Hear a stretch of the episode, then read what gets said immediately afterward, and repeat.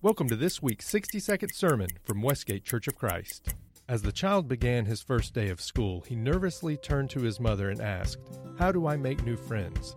His mother looked down at her son and offered him this advice Be Switzerland. She went on to explain to her son how Switzerland is a neutral country and encouraged her son to be friends with everyone and to treat all the other students equally.